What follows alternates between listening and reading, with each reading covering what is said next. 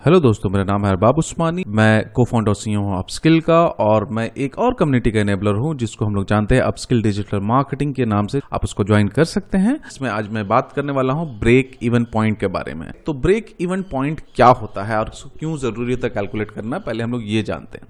तो सबसे पहला क्वेश्चन है कि भैया ब्रेक इवन पॉइंट क्या होता है? नाउ लेट से हम लोग ये अज्यूम करते हैं कि आप अगर एक बिज़नेस स्टार्ट कर रहे हो, और ये डिजिटल मार्केटिंग से रिलेटेड नहीं, ये बिज़नेस से रिलेटेड चीज़ है, ये ध्यान रखिएगा। हम लोग अज्यूम कर रहे हैं कि आप कोई बिज़नेस स्टार्ट कर रहे हैं तो ऑफकोर्स उस बिज़नेस में कुछ ना कुछ इन्वेस्टमेंट किया होगा, कुछ ना कुछ पैसे उसमें आपने लगाए होंगे। राइट? नाउ, अगर आपने उस बिज़नेस में पैसे लगाए हैं तो वो पैसे आपको रिटर्न भी आने चाहिए, राइट? वो पैसे वापस आएँगे तो ही उसके बाद फ़ायदा होगा। लेट से अगर आपने दस लाख रुपए लगाए हैं तो जब तक उस बिज़नेस से आपने दस लाख रुपए नहीं कमाए, तब तक क्या होता होगा कि तब तक आपको वो पैसे रिटर्न नहीं मिले, उसके बाद आपको फ़ायदा होता है। तो यूजली लोग क्या कहते हैं, बिज़नेस लोग, जैसे लोगों ने लगाया दस लाख रुपया पंद्रह लाख रुपया लगाया बिज़नेस का लेट से दस लाख लगाया फॉर कैलकुलेशन से दस लाख रुपया लगाया लोगों ने तो उसके बाद क्या होता है कि लोग ये समझते हैं कि पहला पहले महीने में एक लाख का कमाई हो गया राइट एक लाख उनका कुछ सेल हो गया राइट तो लोग समझते यार, हमारा तो पहले दिन से फ़ायदा हो गया। नहीं, ऐसा नहीं होता है। आपका फ़ायदा तब तक नहीं हो सकता जब तक आप एक ब्रेक इवन पॉइंट को नहीं रीच कर जाते हैं। ब्रेक इवन पॉइंट बेसिकली एक वैसा पॉइंट है जहाँ पे आपको ना नुकसान हो रहा, ना फ़ायदा हो रहा, वो एक न्यूट्रल पॉइंट है, जिसके बाद बियॉन्ड में आपको फ़ायदा होना स्टार्ट होगा। तो इसको हम लोग थोड़ा सा और समझने के लिए एक प्रैक्टिकली अप्रोच लेते हैं और हम लोग एक डमी एक कंपनी यहाँ पे हम लोग बनाते हैं और उस डमी कंपनी का हम लोग जो डेटा है वो कैलकुलेट करते हैं।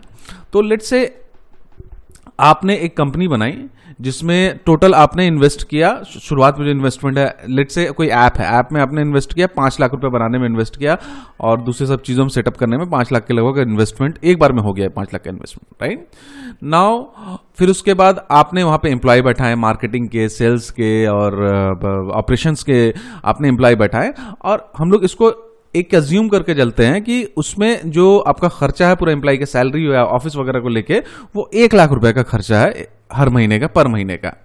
तो पहले महीने में महीने में टोटल जो आपका खर्चा हुआ, कितना हुआ? टोटल आपका खर्चा हुआ पाँच लाख प्लस एक लाख मतलब कि छह लाख रुपए। राइट नाउ अब हम ये अज्यूम करते हैं कि पहले महीने से ही आप इसको हम थोड़ा सा फॉर द कैलकुलेशन से एक स्टैटिक वैल्यू मान के चलेंगे। ऑल दो रियल वर्ल्ड में स्टैटिक वैल्यू नहीं होता बट उसको समझने के लिए हम लोग स्टैटिक वैल्यू लेके चल रहे हैं। हम लोग ये मान के चल रहे हैं कि uh, इस पूरे सेटअप से आपको पहले महीने में दो लाख रुपए की कमाई हुई। मतलब दो लाख रुपए आपने कमाया। तो पहले महीने का खर्चा कितना था? छह लाख।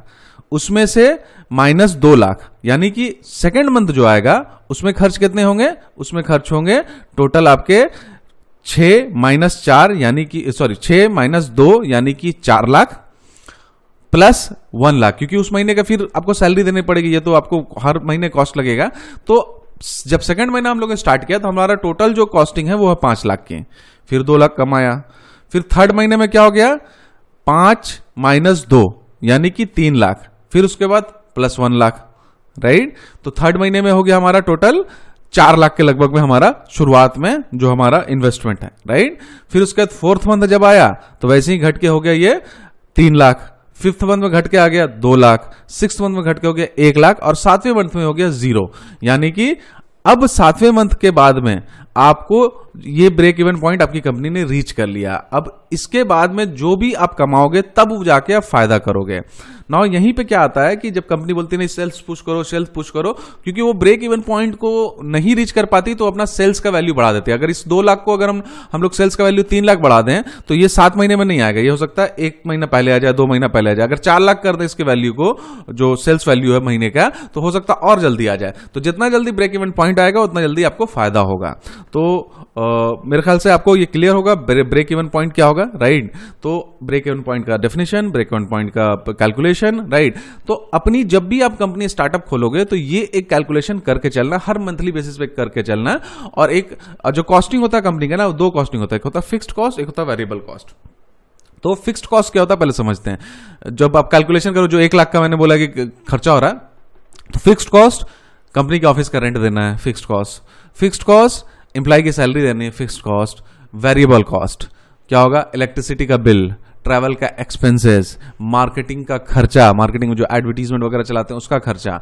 ये सब फिक्स नहीं होता है ये सब वेरिएबल होता है बट इसको भी आप लोग फिक्स बना सकते हो एक बजट पहले से बना के कि भाई देखो, बिजली में दो हज़ार रुपये महीने के ही खर्च हो रहे हैं इंटरनेट में दो हज़ार महीने के खर्च हो रहे हैं तो हमारा फिक्स में आ गया।